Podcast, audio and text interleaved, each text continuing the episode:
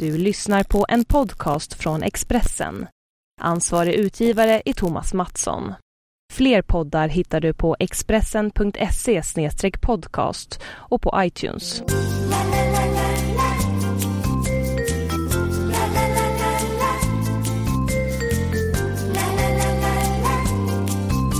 Välkomna till Spelpodden. Den här gången kommer det att handla om eh, landslag, för vi har inga klubblagsmatcher i helgen.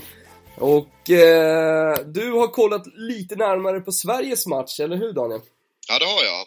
Eh, jag var nere och såg eh, det här mötet för, eh, vad är det, ett och ett halvt år sedan kanske. När Österrike och Sverige möttes. Så då blev det väl 2-1 till Österrike. Ja. Ganska öppen match, ganska mycket chanser och ett jäkla tufft, tungt tryck på hemmapubliken. Det var mycket umpa-bumpa uppladdning och sådär. Men det var imponerande fans måste jag säga. Såg Sverige igår mot Estland Eh, det var väl helt okej okay, tycker jag. Som väntat var det rätt bra fart från start. Man eh, fick också 1-0 tidigt och 2-0 eh, kom också med en fantastisk klack från Zlatan. Så det såg väl ganska bra ut Sverige. Jag ska notera att man spelade då 4-3-3. Mm. Ny taktik från Hamrén och ja, vad ska man säga? Det var väl ett hyggligt test i alla fall. Nu är Estland ganska svaga såklart och planen är ganska dålig på Friends Arena. Jag tyckte bitvis det såg bra ut framåt. Sen släppte man ju till en bra, ett par chanser bakåt. Ja, man gjorde ju det. Det blir rätt håligt på kanterna kan jag tycka. Mm. I det här nya systemet. Nu sa ju visserligen Hamrén på presskonferensen precis innan vi spelade in det här på fredagen att han ville ha mer defensiva kvaliteter på de här offensiva kantspelarna. Låter ju paradoxalt men... Eh, ja, det gör det. Ja. Man skickar i alla fall fram sina ytterbackar väldigt högt i banan. Mm. Eh, det verkar som att det var en, en taktik som han hade beordrat.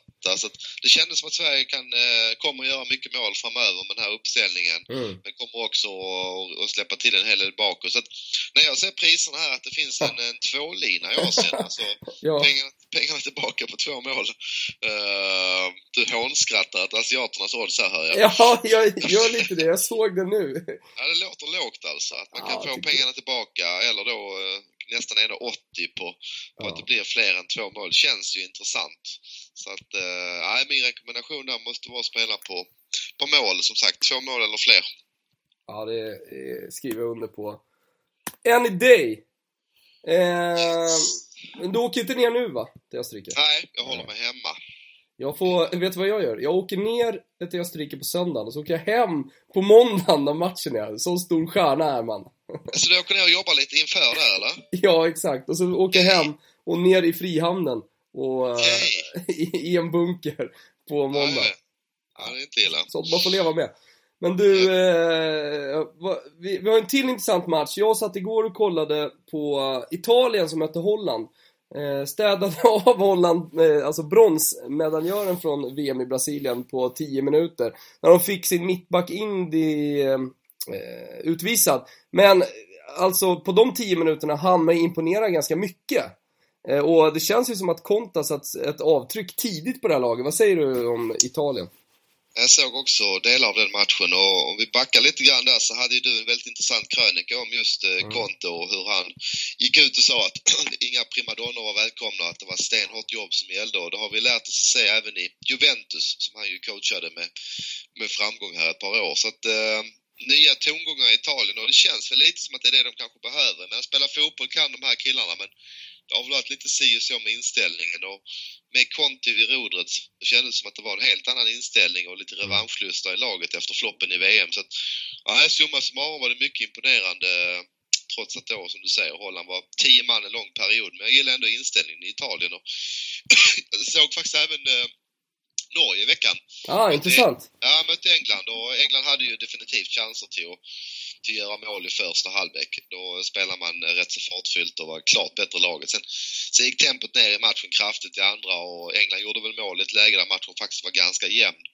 Men det var en svår match att bedöma. Vi vet att de engelska spelarna har, har viktiga matcher både i EM-kval och eh, i liga och mm. Champions League här inom några veckor. Så att eh, jag tycker det jag såg av Norge skrämmer mig inte. Utan jag tycker att eh, det här intrycket på Italien är så pass intressant så att Italien att vinna då till 1,80 eh, tycker jag är riktigt intressant och jag tror att du är inne på den sidan också.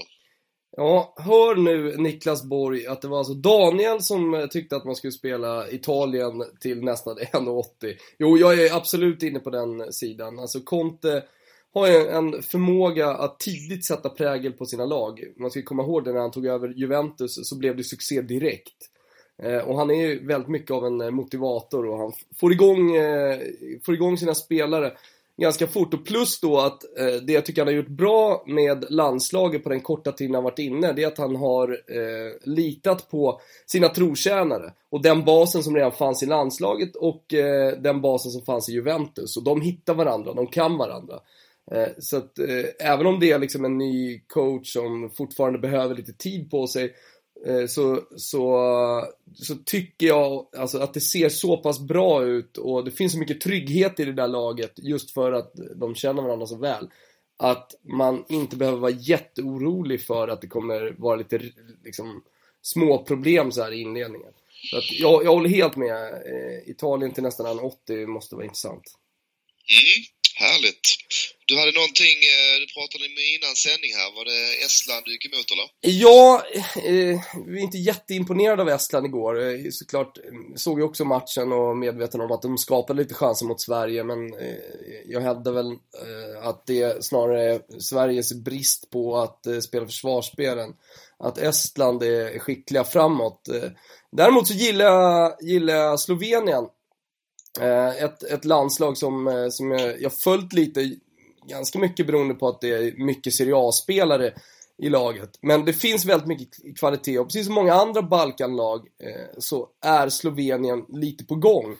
Eh, vi har sett också klubblagsfotbollen, vi såg Maribor eh, slå sig in i Champions League här till kommande, eh, eller till kommande Champions League. Eh, och jag ska inte säga att det är som Bosnien för, för några år sedan när de började komma, men, men i alla fall någonting åt det hållet.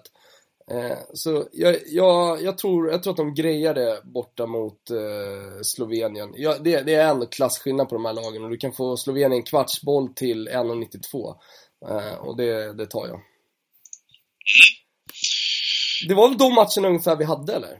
Ja, eh, tre speltips idag. Mm. Eh, det ska bli intressant att att följa och eh, sen är vi tillbaka nästa vecka. Då har vi en ligaomgång som bland annat innehåller eh, Arsenal mot Man City och eh, Real Madrid mot Atletico Madrid.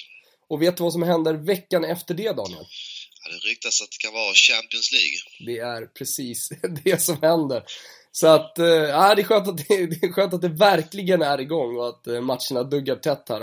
Äh, vi ska ta lite revansch i Italien hade jag tänkt också. Kommande spelpodd, men eh, det är nästa fredag det. Eh, vi avslutar väl det här nu gör vi. Tack för idag. Du, tack för idag. Ciao.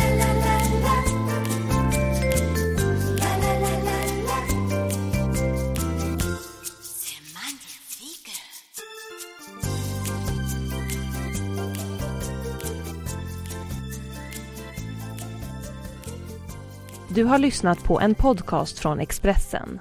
Ansvarig utgivare är Thomas Mattsson. Fler poddar hittar du på expressen.se podcast och på iTunes.